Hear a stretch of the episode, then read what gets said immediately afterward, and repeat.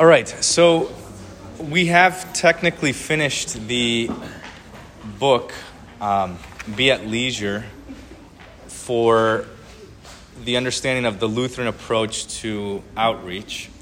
And we've covered all that, and it's all summarized here. It's kind of a mess there. But um, the point is that uh, outreach begins at the church and then grows through the family, from the family to the straying, and from the straying then to our occupations and life outside of the church. Um, and that most church growth things begin on the outside uh, as opposed to the inside. Uh, so we talked about that uh, at length, and those things are recorded and uploaded as well. Um, I, there was a question last week, or no, uh, two weeks ago, because we had the voters meeting last week. A question on how does this go together with Matthew 28 and maybe Ephesians 4:12. So I want to address that and talk about those two texts because those bo- both of those texts, Ephesians 28 or uh, Matthew 28 and Ephesians 4 are oftentimes used to justify or to kind of dismantle this and to justify a totally different understanding of outreach or evangelism. Uh, and so I want to clear that up by just looking at those texts uh, together. So, I'm going to use the back side of this board.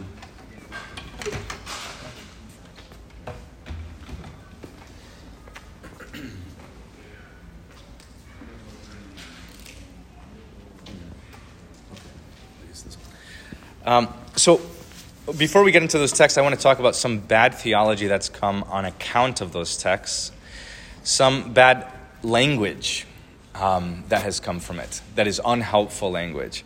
So, the scriptures tell us to hold to the uh, sound pattern of words that was handed down to us, that we should speak in a way that the scriptures speak, uh, unless there's a, an absolute necessity to change or to clarify something if there's a controversy.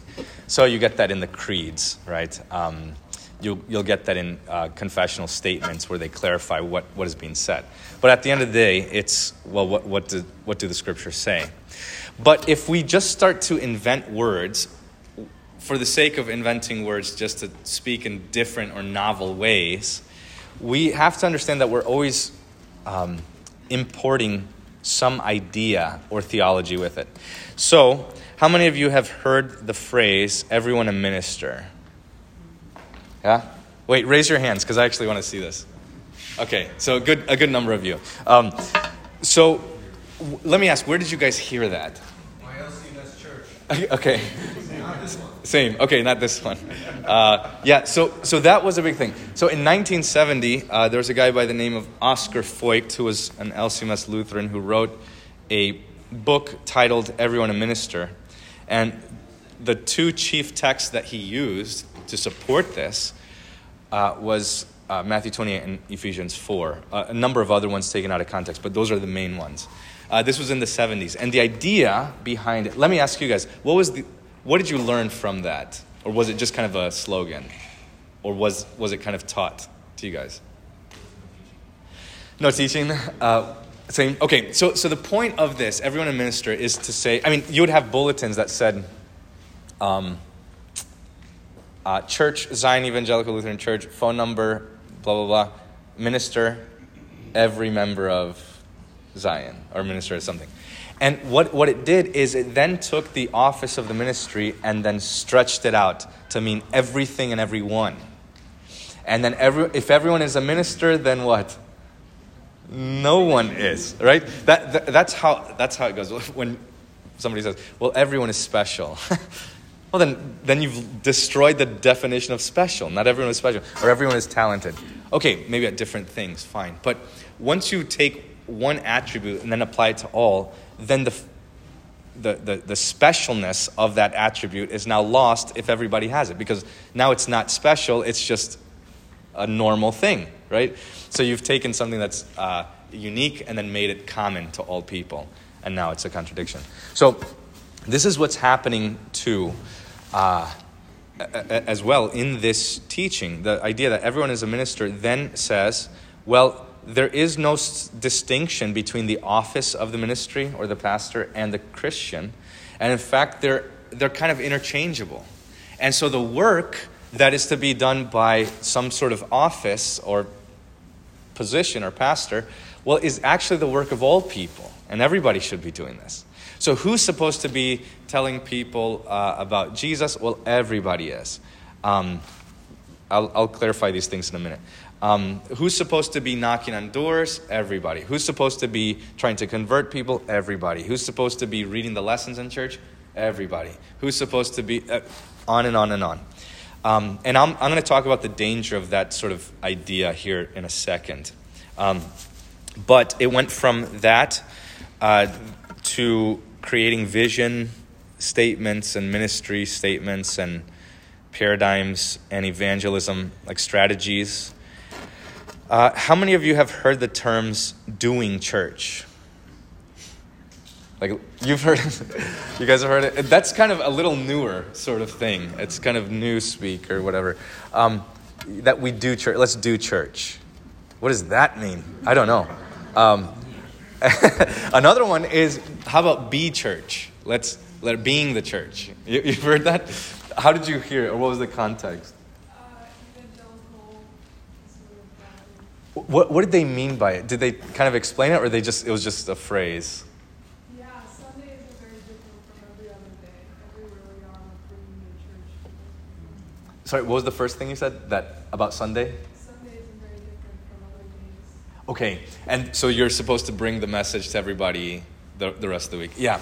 So, so that's the thing is, is it saying, okay, what is the, what are we doing on Sunday? The idea is that we're gathering together, we're huddling up, we're getting motivated, and then our, the real goal is to go out. Go out and do things. Go, go, go, go. And so this is just kind of like a recharge for, for everybody. You just come in. I'm not saying that's what we believe. I'm saying that's what they're teaching come together. That's the point of it. And it's kind of like a pep talk to like, okay, keep keep going. You guys got to keep evangelizing. We got to keep growing the church more and more and more. There's people going to hell. It, there's so much uh, urgency and anxiety, kind of that comes with this. You know, it's it's a big burden, uh, great and heavy weight. Um, so it, this language of like doing church or being the church. Uh, don't just go to church, be the church. That's what they'll say um, as if going to church is the lame thing to do. Like the bad like the you're inactive when you go to church but you got to be active. And the real uh, focus of the christian life is in the activity and not being passive and just sitting here on your butts doing nothing. That's the point right? Um, this idea of leadership or um, missionalism uh, you'll hear words like missional we're a missional church or that sort of stuff. Uh, we talked about this last time. The Great Commission, the Matthew 28 text is seen as the Great Commission, and this is for all people. Um, I've heard this as well evangelical style and Lutheran substance. What does that mean? Nothing. what did you say?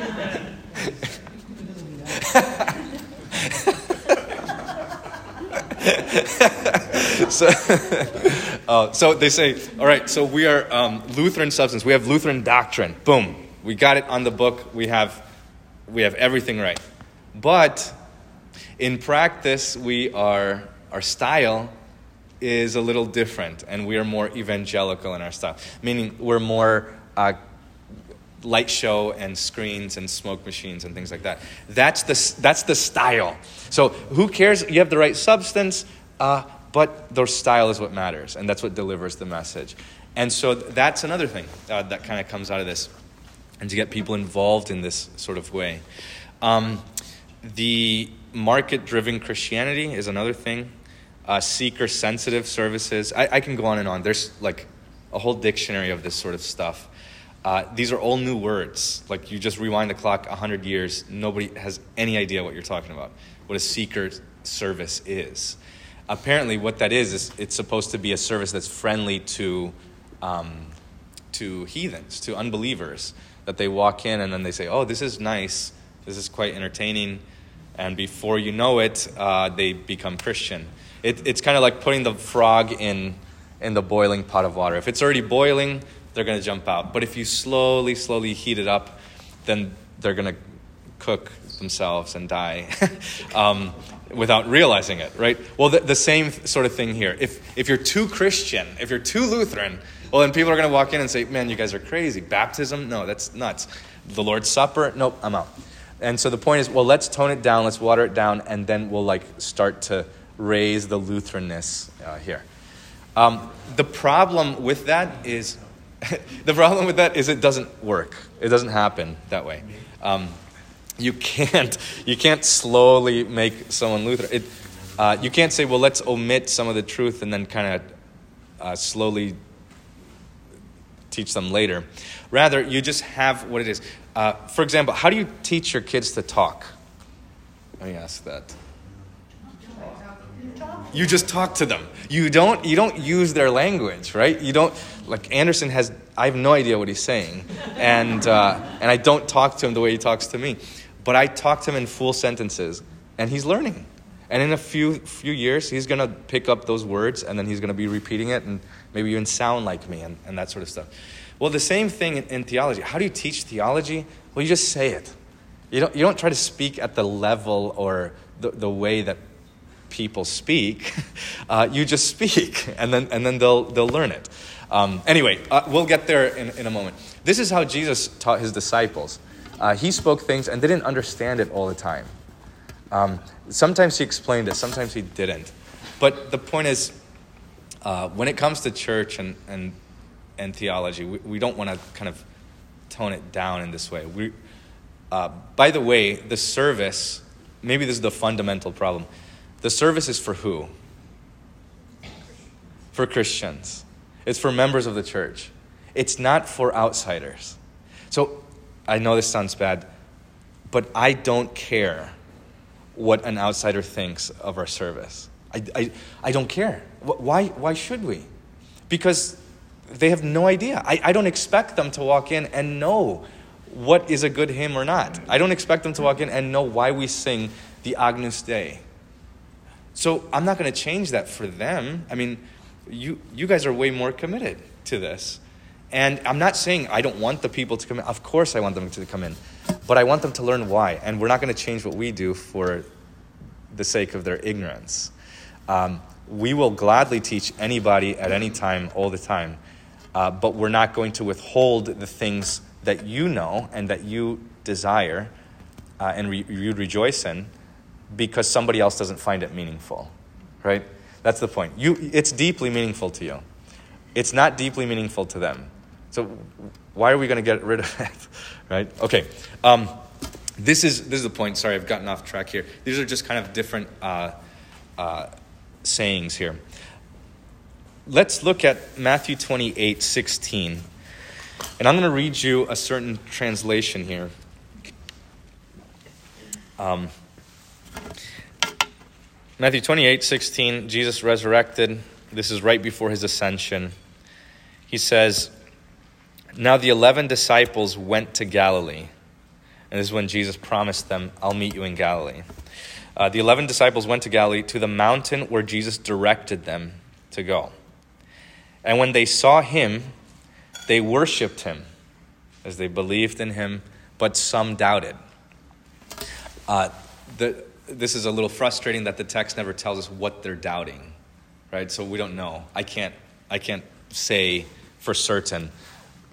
I, I don't think they're doubting that he resurrected, but whether they're doubting, I, I don't know. Who knows?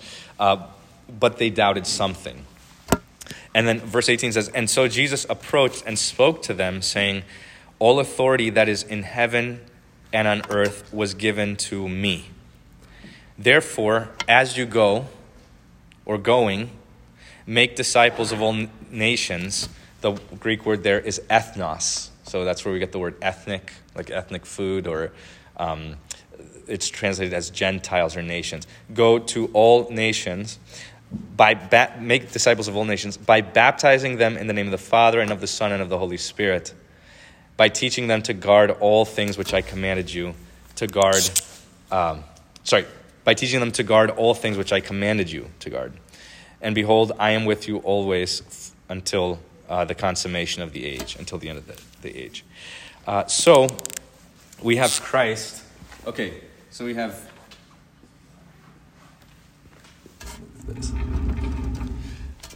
So we have here on the mountain uh, Christ and his ascension, and then uh, the, the 11, right? the 11 disciples here. Um, and he, he ascends and he says this to them, and then he says, Go and make disciples uh, of all nations. I want to get to this word disciples real quick. Of, let, actually, let me do this. Uh, disciples. Um,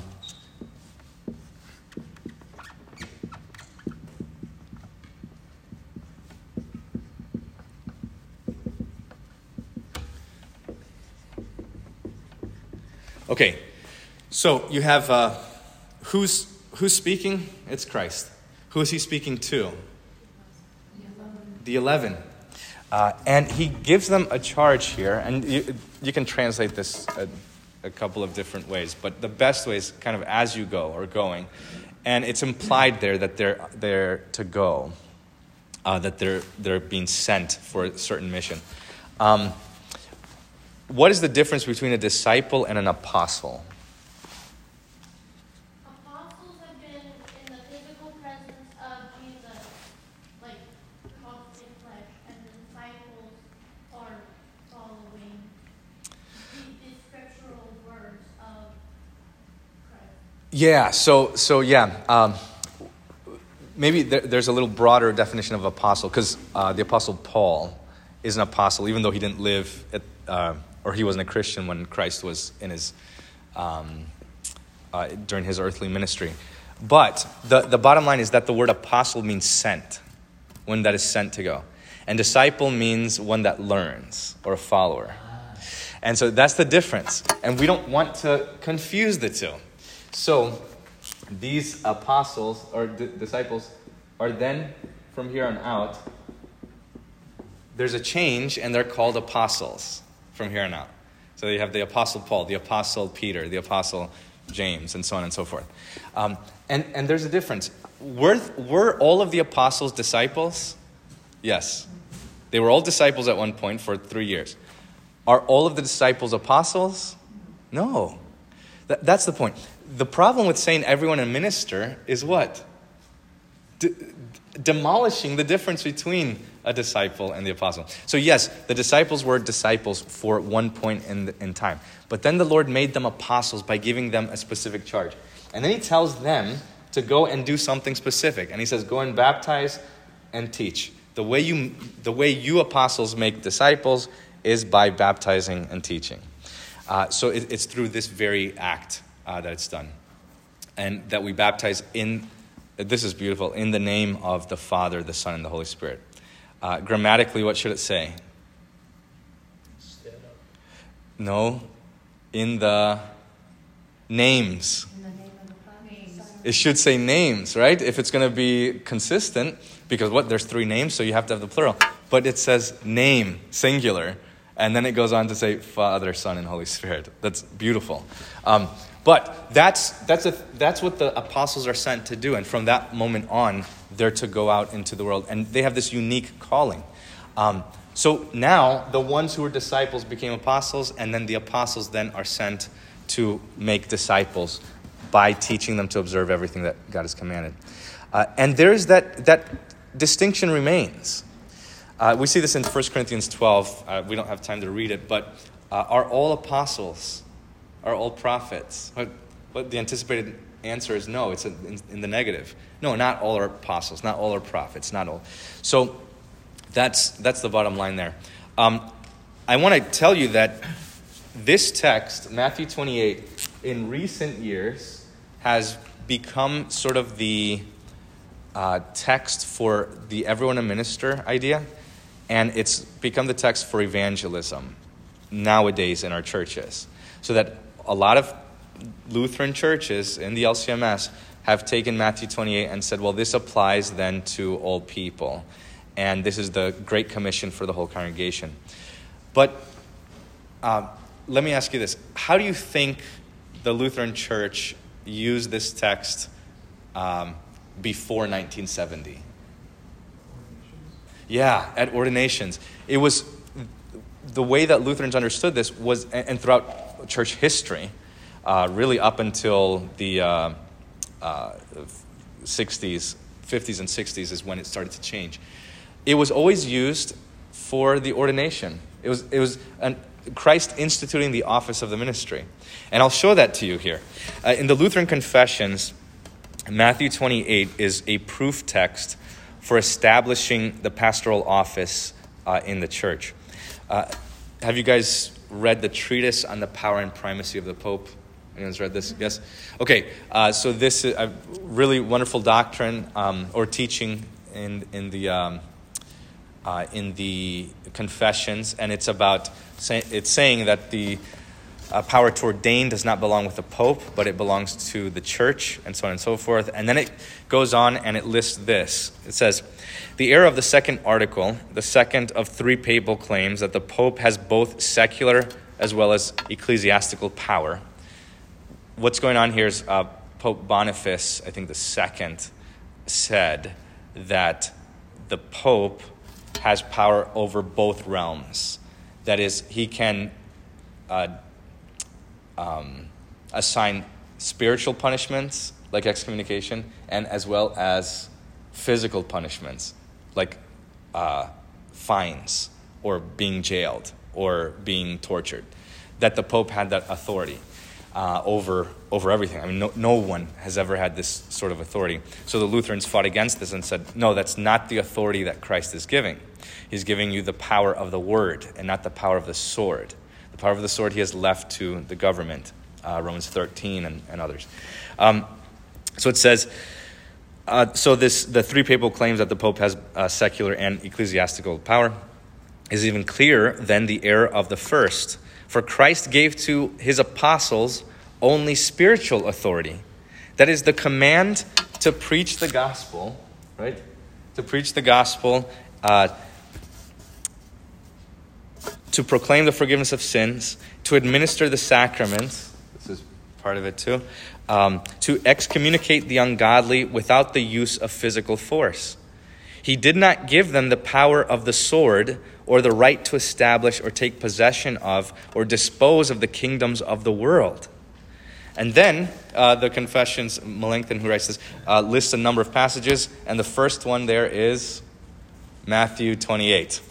So, you have the treatise that says Matthew 28 is for the office of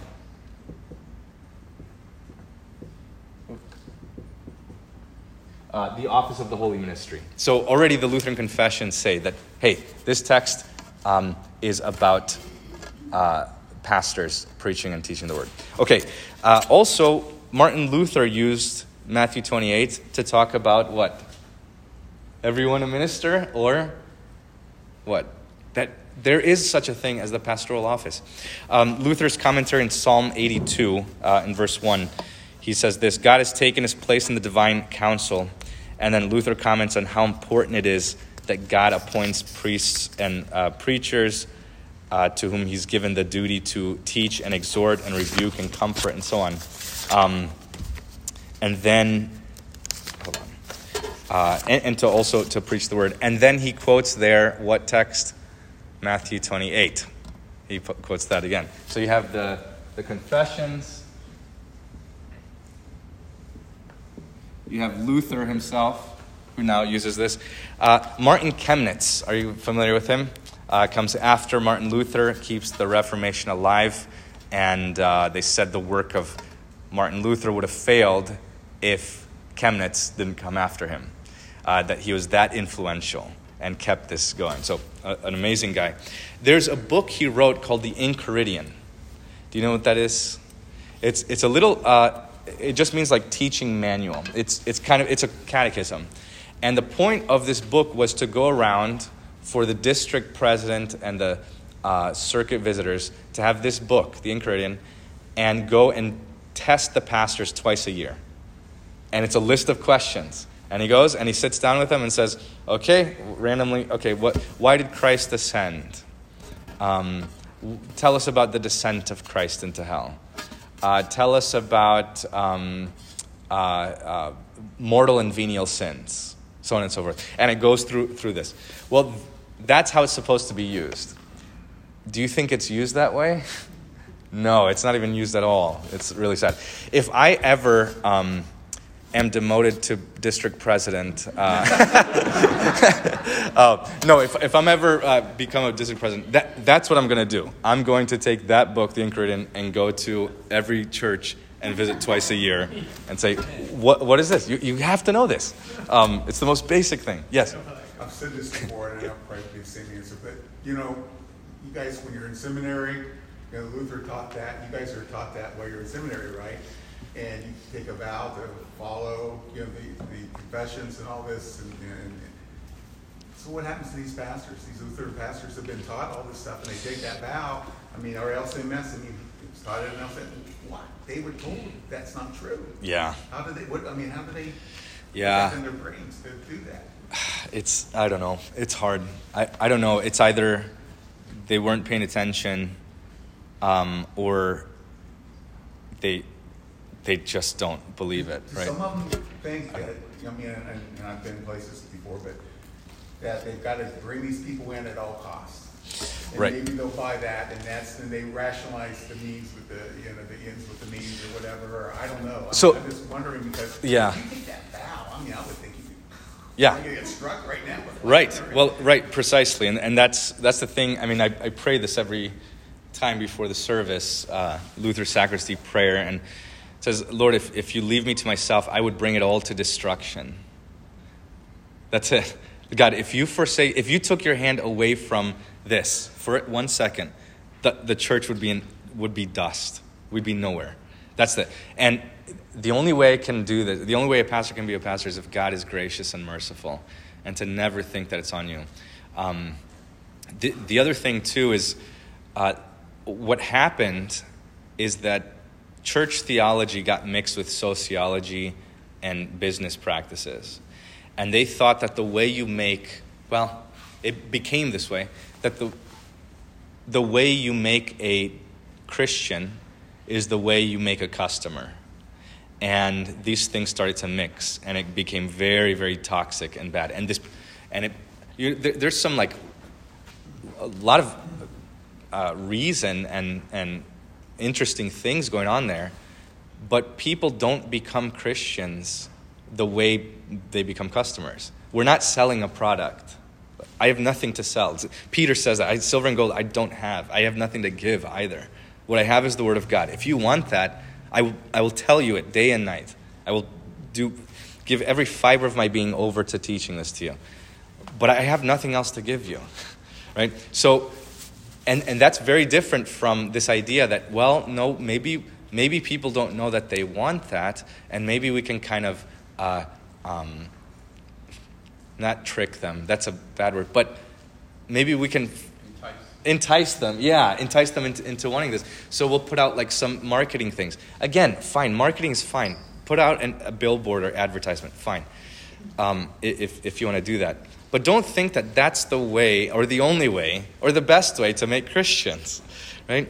Um, what happened is this took over everything. And then it started to say well just like a store has to be palatable and welcoming to a, a customer and give them a certain experience so too we want to do that in the church. And so we want to we have this we have one shot to sell them the product that we're selling. And th- that's wrong. That's wrong. I mean that's so wrong um, that this is not the way the apostles preach or christ speaks or anything. And this is unknown in all of church history the mixing of sociology and business practices with the church that making christians. That is unheard of for the history of the world uh, uh, except until the 70s right? The 60s and 70s i mean it's a lot of weird things are happening at that time and that's one of them. And so so i think a lot of guys will get swept up in this and and it, it- think about it think about what's going on here the pastor's life his livelihood his family depends upon the generosity of the congregation and, and the thing that he's doing, he's preaching is free. And he does this for free. And then God has, has promised to take care of him and give him his daily bread. Now, what happens when you see those numbers start to go down? Then what are you going to do? You're going to try and take it into your own hands. So, um, what I'm saying here is that I, I understand. I understand the fear that a lot of the church growth pastors are going through when they see their churches dwindle and they're trying with all their might to stay alive. And so they, I, I think it's with the best intention. I think they're motivated in the right way. That they say, look, I, I want to keep this church alive. We got to figure something out. So I'm not ascribing malice to them. I don't want to do that. But at the same time, um, you're putting your trust in man and in reason and not in the Word of God. What I would tell those guys is to say, keep preaching. Just like Peter kept putting his net into uh, empty water, uh, and then Jesus says, do it again. For the thousandth time, he does it, and then his nets are breaking, right? Just keep preaching. Don't give up. Just preach, preach, preach. Uh, and then let people find joy in the Word of God and, and don't try and entice them or persuade them.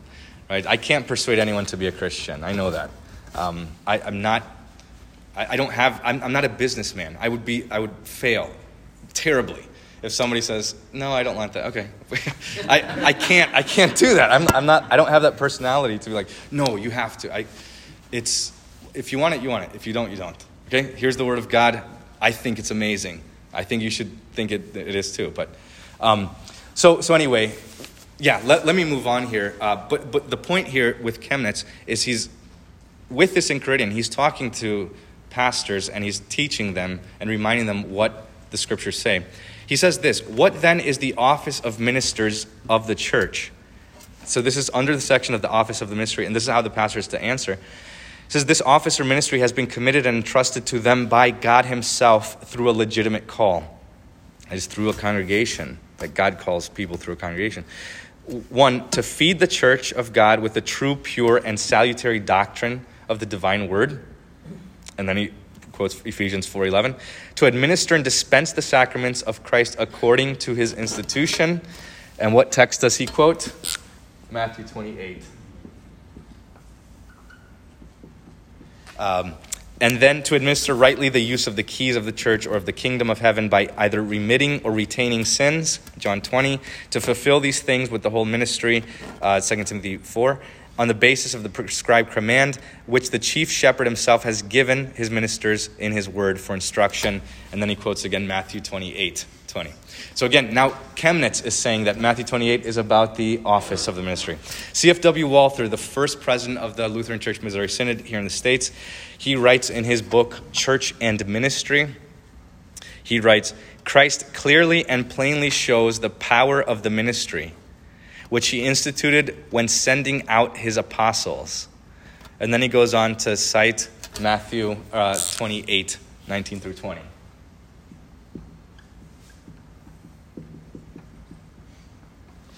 Um, also, the Lutheran hymnals and the agendas. Every single Lutheran hymnal and uh, Lutheran agenda for the service has uh, the ordination of pastor, um, in, in the rite of ordaining a pastor, has the text of Matthew 28. So if you, let's see. Okay, the Holy Ministry Ordination 160. So go to, well, this isn't in your hymnals actually. Um, sorry, this is this is the agenda, but this is in. This happened for me eight years ago uh, when I came to Zion, and one of the texts that was read here is uh, Matthew twenty eight. Um, yeah, so Ephesians 4, 11 through 12, and then Matthew 28. And then this is on the institution of the office of the ministry. Uh, here it says, On the institution of the office, Jesus came and spoke to them, saying, All authority on earth, uh, heaven and earth has been given to me. And he goes, he, he continues. Um, so we have the Lutheran.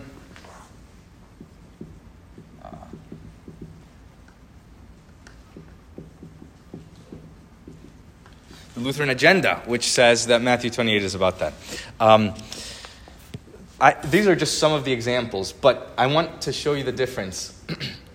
nowadays, Matthew 28 is applied to all Christians. Throughout Lutheran history, Matthew 28 was applied to pastors.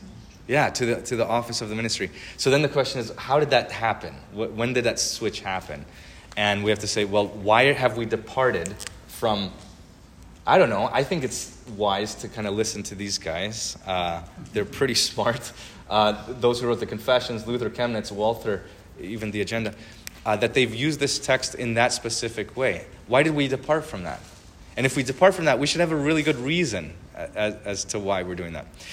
I want to tell you why is, why is this so crucial? I'm not just kind of splitting hairs here. Um, the, the Bible teaches that there are only two vocations in the church, uh, main vocations. You can kind of split this up into apostles, prophets, things. But the, the main distinction and the two vocations are preacher and hearer. We see this in Revelation chapter 1, verse 3 says, uh, Blessed are those who read the words of this book aloud and those who hear it. So there's a distinction there. Um, Paul tells Timothy in chapter 4, verse 13, he says, uh, Devote, uh, Timothy, who's a pastor, uh, Timothy, devote yourself to the public reading of Scripture. He, tells, he gives this command to the pastor to do. So t- tell me, why, why is it that now this text has been taken to mean something else to say, well, then everybody should read the lessons in church? Um, regardless of, of uh, teaching or training or anything. Why is it that uh, the work of the ministry is now something that all are supposed to do and not the pastor? Um, so, the, the danger here, it, what this does is it's a very subtle shift in theology. It goes from being passive and hearing the word of God to what?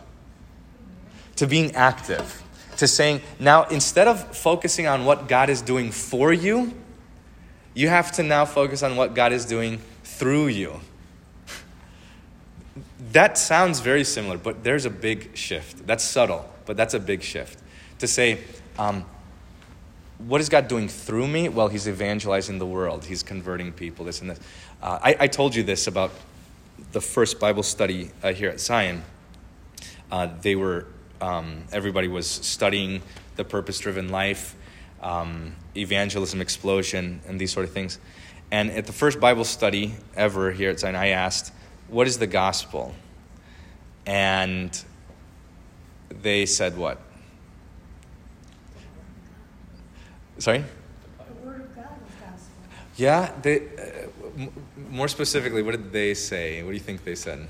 When I first got here. They said the, the, the gospel is sharing the good news of Jesus. Okay, that's not the gospel. Who's doing that? Right? That's you. You're, you're doing that. So now that's what God is doing through you, but now the word gospel took on a totally different meaning and leaves what, what's the good news of Jesus? And then I ask that, well, what's the good news of Jesus? Well, isn't that the good news?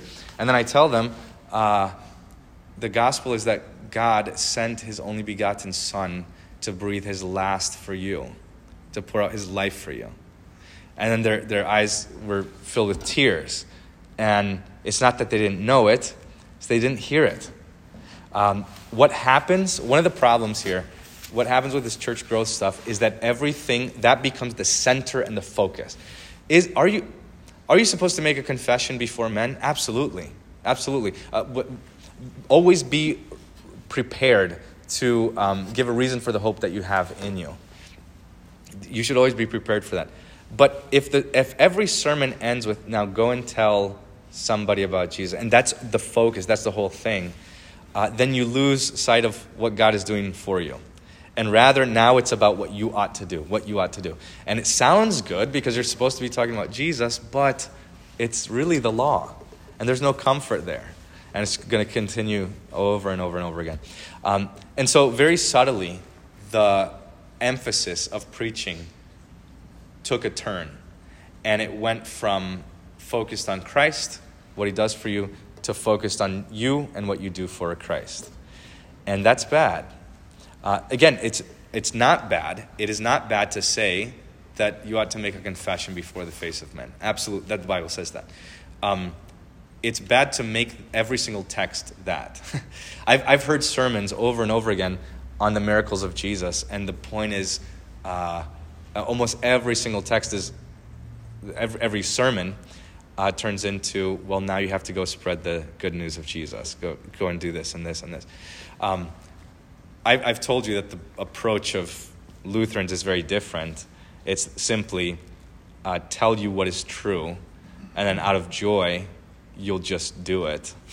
Um, it'll come up in your conversations, and without even uh, making that the, the point. Okay, let me, let me move on from this real quick. I want to get to the second text.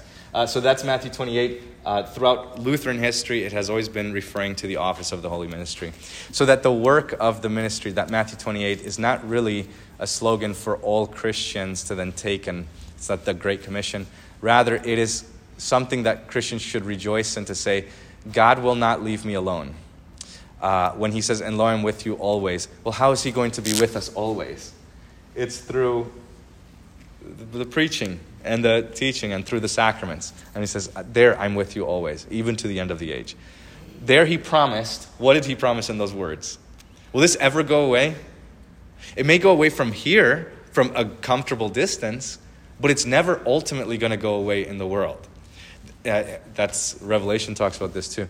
But that the word of God is always going to be preached rightly somewhere, somewhere. And the thing is, go find it uh, we would rejoice that it's co- so convenient that it's right here in Winter Garden. But if it were five hours away, then we should get a bus and we go there. And then we find it. Because I don't want to live with, without that. But his promise is that somewhere in the world there will be Christians who are teaching rightly and, and preaching the word. We'll never be left without the gospel. Even in the darkest times of the medieval times and in the time of the Reformation, the gospel was never completely lost uh, Lutherans are not restorationists, right? We're, we're not saying that, that we, for 1500 years, we didn't have the gospel, and then all of a sudden Luther uh, uh, in, invented it or found it, and then now, for the first time after a thousand years. No, we, the gospel has always been preached. It's been muddied, it's been covered, but somebody in the world has always been preaching the truth and always been preaching the forgiveness of sins through Christ. Okay, let me move on to the next text quickly. Um, the other text is Ephesians 4.12, and I want you to read this, or I'll read it to you. And this is about Christ's ascension, and he says, And he gave, he himself gave the apostles and the prophets and the evangelists and pastors and teachers.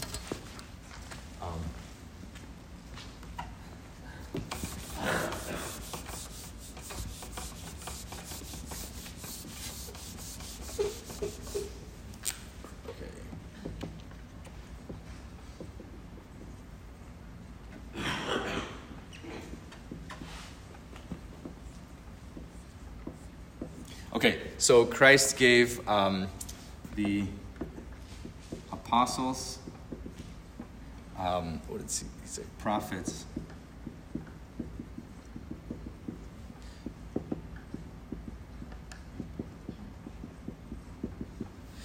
Uh, and then he goes, pastors. I already told you about the distinction between pastor and teacher here. It's not that you're teaching history or, or language or things, it's, it's teaching theology. That's why Christ ascended, um, not to give us uh, uh, teachers of, of anything. Again, it's not saying that teaching is a bad job or it's lowly. That's not the case. It's just saying, what did Christ give? He gave uh, teachers of theology. So this would be like professors of theology, things like that. Okay, uh, so Christ gave apostles, prophets, evangelists, uh, pastors, and teachers. These are in the concrete. This is solid, tangible things. Um, some translations, I think, will put it this way that God gave certain gifts to men, and that some of those gifts are the gift of apostleship, or uh, gift of prophesying, the gift of evangelism, and the gift pastors and teachers. And then, what do you think came from that interpretation? Yes, thank you, Seth. Uh, spiritual gift inventory. So then you take a test. It's kind of like a personality test. Personality tests are fine, all that stuff. But it's that, again, was ushered into theology to say, well, now um, we have to figure out what, what category you, f- you fall under. Do you have the gift of, of apostle, uh, apostleship? Do you have the gift of prophesying? Do you have the gift of evangelism? And most people fall in that. Uh, the gift of pastor and teacher. I remember I was at a Lutheran church and they did this. I think it was for the children's sermon, and they um, they had the spiritual gift inventory, and then the next the next Sunday uh, the kids came back and the pastor asked like, okay, he asked this little girl. He's like, okay, well, what did you get on your test? She's like, oh, I got the gift of pastor. I was like, I don't think this thing works. Um, so this this is the the problem, right? It it kind of categorizes people into these things. Um, but that's not what his ascension is. It's not giving us the nebulous gift of the personality traits of evangelizing. He gave us Matthew, Mark, Luke, and John. That's what he gave us. He, in, in text. He gave us the prophets. He gave us Elijah. He gave us uh, uh, uh, um, Isaiah. Uh, he gave us the apostles. He gave us pastors and teachers. And look, as, as much as these are great gifts from God, the apostles. I, I can't imagine what it would have been to been like to talk to one of these guys. An amazing gift. Um, or the prophets, the way they uh, Elijah uh, spoke and, and Moses uh, parts the sea. Uh, the evangelists, what they wrote down in Scripture. Um, and who's included in this? A gift also is the pastor that God, the scriptures join them together and say this is on the same level. Now, there's a difference in the way that they became what they are, uh, and the difference is um, uh, in the mode of the call. So, for example, uh, whether they were called immediately or mediately. So, apostles, prophets, and evangelists were called immediately by God. That is, Jesus appeared specifically to Paul and converted him. He, he told Peter, Follow me. The audible voice here. The prophets, he spoke to them in visions and dreams and things. Pat, so this is immediate, or sorry. Uh, and then this is a mediated call. Uh, so God calls them immediately without means, but he calls pastors and teachers immediately, meaning uh, through a certain means. And what is the means? Yes, the congregation. I've heard a lot of people say, especially pastors, will say this Well, God called me when I was like 18. He just put it in my heart. What does Paul say? He says, That is a noble desire. But, and then he goes on to say, But he must be husband of one wife and above reproach, and so on and so forth. And then the call comes. The, let me put it this way the call is not nebulous. The call from God to be a pastor is not a nebulous thing or just a feeling. It is, it is uh, solid and, and verifiable. It is that. Did I want to be a pastor before? Absolutely. I wanted to. I desired that. Um, but even in seminary, did I have a call? No. Because nobody wanted me as their pastor. right? Uh, no congregation was like, we want you. I, I was, I was no, so who cares if I know the whole Bible, but I don't have a call? When did the call come to me? Yeah, April 30th, uh, 2014 is when Zion called me. And then at that moment, I went from just being a kid who knows a lot of things to saying, now this congregation said they want me. And they, they don't just they don't even know me. They want me to do one specific thing. They want me to be there and to preach and to baptize their babies and to give them the Lord's Supper and to teach them all that, that God has said. Okay, that, that that's the call. And what, what, what am I going to do? I can only say, I can, yeah, I can only reject this, right? Because the congregation said, we, we want you. And God is saying through the congregation, you have been called to us. And I can reject it, but I didn't. Um, but the point is, it is from God. That means when a pastor gets a call now, so I've gotten calls here uh, from to, to, other congregations. Were those calls from God? No. Yes, yes, they were. They were divine calls. Yeah, I know. I uh, we're kind of bitter about those. Um, yeah, th- but they were from God, meaning that. So I, I got a call to a, another church in Louisiana or, or Indiana or somewhere else. Um, had I taken that call would it be divine? Yeah. And so the pastor in that moment has uh, this unique position where he has two calls. He has the current congregation that called him, that's still divine, and a call of another congregation. And in, not, in no way is he sinning if he stays or if he goes, because they're both from God. I, I know it's, it's hard to hear, but it's true. Um, I thank God, right? He led me through all the conversations, all of the things to stay here. I love Zion, and I, I always have. Um, but if the day comes that I take a call, then it would be as divine as this one, and, and so on and so forth. Um, the point is, is that God places the man into the ministry. Um, let me move on real quick here. So he, he gives these things, again, even though it's done immediately or immediately, it's still from God. Then the text says this uh, He gave himself the apostles, prophets, um, he himself gave the apostles, prophets, evangelists, pastors, and teachers. And then he lists three things for bringing the saints to completion, for the work of the ministry, for the building up of the body of Christ. So, uh, this is their purpose. One, two, three. Um,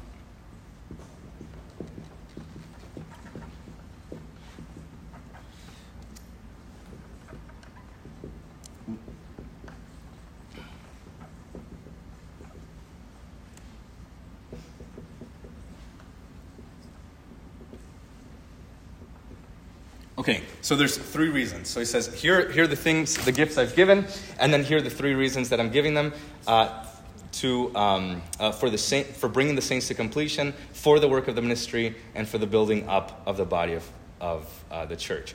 Okay, um, there was a controversy with the Revised Standard Version. Let me see when it was made. Oh, in 1952, between 1952, that version, and then the next version, I think in the 1970s they removed a comma from the text. This is a big controversy. Um, and it changed the meaning of this text. So it said, um, what they did is they said, for bringing the saints to completion, the original says, uh, comma, comma, comma. Again, there's no commas, but this is set, offset by the grammar in Greek. Anyway, uh, in the English translation, saints to completion, and they removed the comma and joined this together so that it's all one thing. The saints to completion for the work of the ministry. What does that sound like? Well, everybody's a minister. Yeah, so that the pastor's job is to get the people, the saints, to do what? The work of the ministry. All by removing that comma. Do you see? It, it's like saying, um,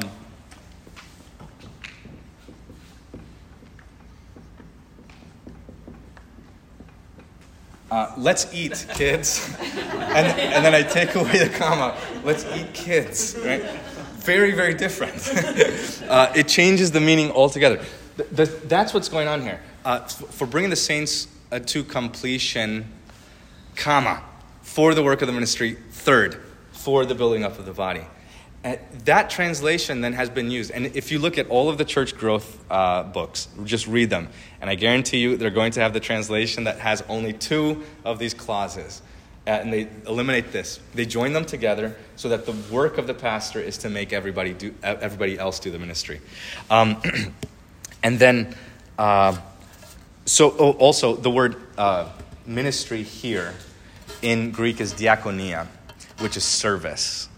And this is used specifically, uniquely, for the office of preaching and teaching, is the point. Um, this is the, the unique service that the, the Lord has given. So, um, one of the problem, and by the way, for the work of ministry, uh, is this plural or singular? Singular of the ministry. There aren't plural ministries. There aren't many, there's one. The, the problem, I'll, I'll finish with this. The problem is if we go ahead and say that there are multiple ministries, that everything is a ministry, everyone is a minister, then you lose in a sea of everything what is then unique. And the truth is, is that God has given uh, the office of the ministry, and He's made this unique uh, above all things. And there are not multiple. A, a school as great as it is, as, sco- as great as schools are, um, they're not the ministry. Schools are wonderful. We, we need schools. We need good schools. We need good teachers. And that's not the ministry. The min- because if you say that, then, then it becomes nothing. Uh, but the ministry is one singular thing, and that is that God serves you, that God is coming to you and forgiving your sins and wiping away uh, all of your guilt and imputing his righteousness to you. That is the one service that, we, that is different from all services. It, it's different from, uh, from the labor of teaching or construction or uh, uh, doing anything else. Because in every other aspect, we're serving each other, but in this aspect, we're serving, uh, God is serving us. That's why we call the divine service the divine service. In, in, in German, it's called Gottesdienst. It means that God is the one serving. We don't come to church to serve God. God has come to church to serve us. He's the one who's forgiving. He's the one who's speaking. He's the one who's uh, uh, putting our sins behind him. Uh, he's the one who's proclaiming forgiveness. He's the one who's giving us faith. He's the one who's increasing our love, so on and so forth. So that's the point. And, and the danger of the danger of uh, pluralizing all of these sort of things and and making them mean everything is that then they mean nothing, and we don't want to lose that. Um, again, I'm not saying that uh, everything else is is bad or useless. That's not the point. It's just saying uh, that this is something that Jesus gave to us, and we're going to keep it as He said. Um, okay, let me end here.